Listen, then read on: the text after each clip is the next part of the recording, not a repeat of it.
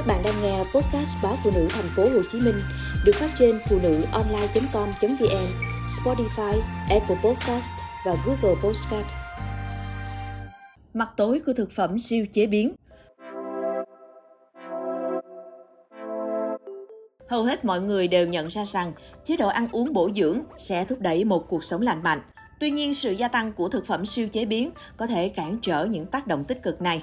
Vài năm trở lại đây, các nhà khoa học đã cố gắng xác định thực phẩm siêu chế biến dựa trên mức độ và mục đích của quá trình chế biến thực phẩm.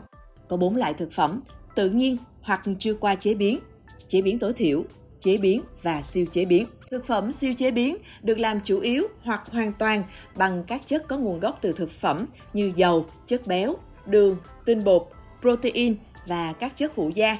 Chúng thường là đồ ăn liền và không cần chuẩn bị nhiều, chẳng hạn như nước ngọt, bánh ngọt, bánh quy, đồ ăn sẵn đông lạnh, kem, khoai tây chiên, vân vân. Ngày càng có nhiều nghiên cứu làm dấy lên mối lo ngại về sức khỏe đối với việc tiêu thụ thực phẩm siêu chế biến. Nghiên cứu cho thấy thực phẩm siêu chế biến có tác động tàn phá tiềm tàng đối với sức khỏe của con người. Không giống như thực phẩm chế biến tối thiểu hoặc thực phẩm chưa qua chế biến, thì thực phẩm siêu chế biến đã được các nhà sản xuất thay đổi hoàn toàn – vào thời điểm xuất hiện trên kệ hàng, chúng có thể đã được làm nóng, ép và tăng cường bằng các chất phụ gia được thiết kế để giúp chúng tồn tại lâu hơn, ngon hơn, trông hấp dẫn hơn. Thực phẩm siêu chế biến đã trải qua quá trình chế biến công nghiệp để trở nên siêu ngon miệng. Chúng thường chứa rất nhiều muối, đường, chất béo và chất phụ gia. Ví dụ như bánh mì trắng ở siêu thị có thể có một danh sách dài các thành phần để tăng thời hạn sử dụng và hương vị. Ở Pháp, thực phẩm siêu chế biến chiếm 39,5% tổng lượng calo trong chế độ của một người ăn thuần chay điển hình, nhiều hơn so với người ăn chay và ăn thịt. Một nghiên cứu ở Đức phát hiện ra rằng dù mức tiêu thụ đối với thực phẩm siêu chế biến nói chung là thấp, nhưng 39,1% người ăn chay trường và người ăn chay sử dụng chúng ít nhất một lần một tháng. Theo Tổ chức Y tế Thế giới, việc tiêu thụ thực phẩm siêu chế biến thường xuyên có thể dẫn đến những tác động tiêu cực đến sức khỏe, bao gồm thừa cân, béo phì, ung thư, tiểu đường tuyếp 2 và các bệnh tim mạch. Tình hình đáng lo ngại khi người tiêu dùng tin rằng các sản phẩm thực phẩm siêu chế biến có nguồn gốc từ thực vật là tốt cho sức khỏe, trong khi thực tế thì không phải vậy. Thực phẩm siêu chế biến thường ngụy trang thành thực phẩm tốt cho sức khỏe nhờ các nhãn như giàu protein có nguồn gốc từ thực vật hoặc không chứa gluten. Thực tế, những chất dinh dưỡng tốt từ thực vật đều đã bị biến đổi sau đó, các thành phần bổ sung được thêm vào để làm cho thực phẩm siêu chế biến trở nên hấp dẫn.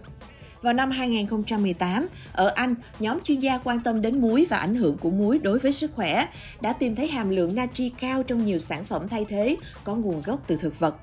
Sản xuất thực phẩm siêu chế biến phụ thuộc vào các loại cây trồng hàng hóa như cọ, đậu nành, lúa mì và ngô.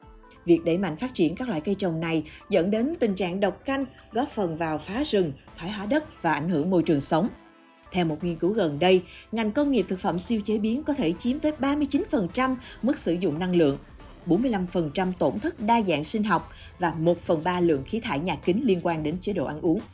Đối với nhiều người, việc loại bỏ thực phẩm siêu chế biến là không thực tế vì nó chiếm quá nhiều trong chế độ ăn uống của họ và họ không có thời gian cũng như tiền bạc để nấu ăn mỗi ngày. Tuy nhiên, những người ăn chay trường cũng như những người khác có thể kết hợp thực phẩm toàn phần vào chế độ ăn uống. Chẳng hạn như trái cây, rau, ngũ cốc nguyên hạt, các loại đậu, quả hạch và hạt. Những thực phẩm này rất giàu dinh dưỡng và giúp ngăn ngừa các bệnh mạng tính. Một số thực phẩm chế biến cũng phù hợp để bổ sung dinh dưỡng thay thế thịt. Đậu hũ được xem là thực phẩm chế biến tốt cho sức khỏe vì chúng được chế biến ở mức tối thiểu và giữ lại hầu hết các chất dinh dưỡng. Chúng cũng cung cấp protein, sắt và canxi, những chất dinh dưỡng quan trọng cho người ăn chay. Vậy làm cách nào để cắt giảm thực phẩm siêu chế biến? Nielsen, nhà nghiên cứu tại Trung tâm Nghiên cứu Dịch tễ học và Dinh dưỡng Sức khỏe Cộng đồng tại Đại học Sao Paulo, Brazil cho biết, để giảm thực phẩm siêu chế biến, chính phủ cần thực hiện các chính sách mở rộng khả năng tiếp cận thực phẩm lành mạnh, chẳng hạn như hạn chế sự sẵn có của thực phẩm siêu chế biến trong trường học một chính sách quan trọng khác là chính phủ phải thực hiện ghi nhãn rõ ràng đối với thực phẩm siêu chế biến. Chẳng hạn vào năm 2022, Canada đã công bố các yêu cầu ghi nhãn đối với thực phẩm đóng gói sẵn khi các sản phẩm đó chứa nhiều natri, đường hoặc chất béo bão hòa. Bộ Y tế Canada cũng đã đưa ra cảnh báo về thực phẩm chế biến sẵn vào hướng dẫn lựa chọn thực phẩm lành mạnh trực tuyến.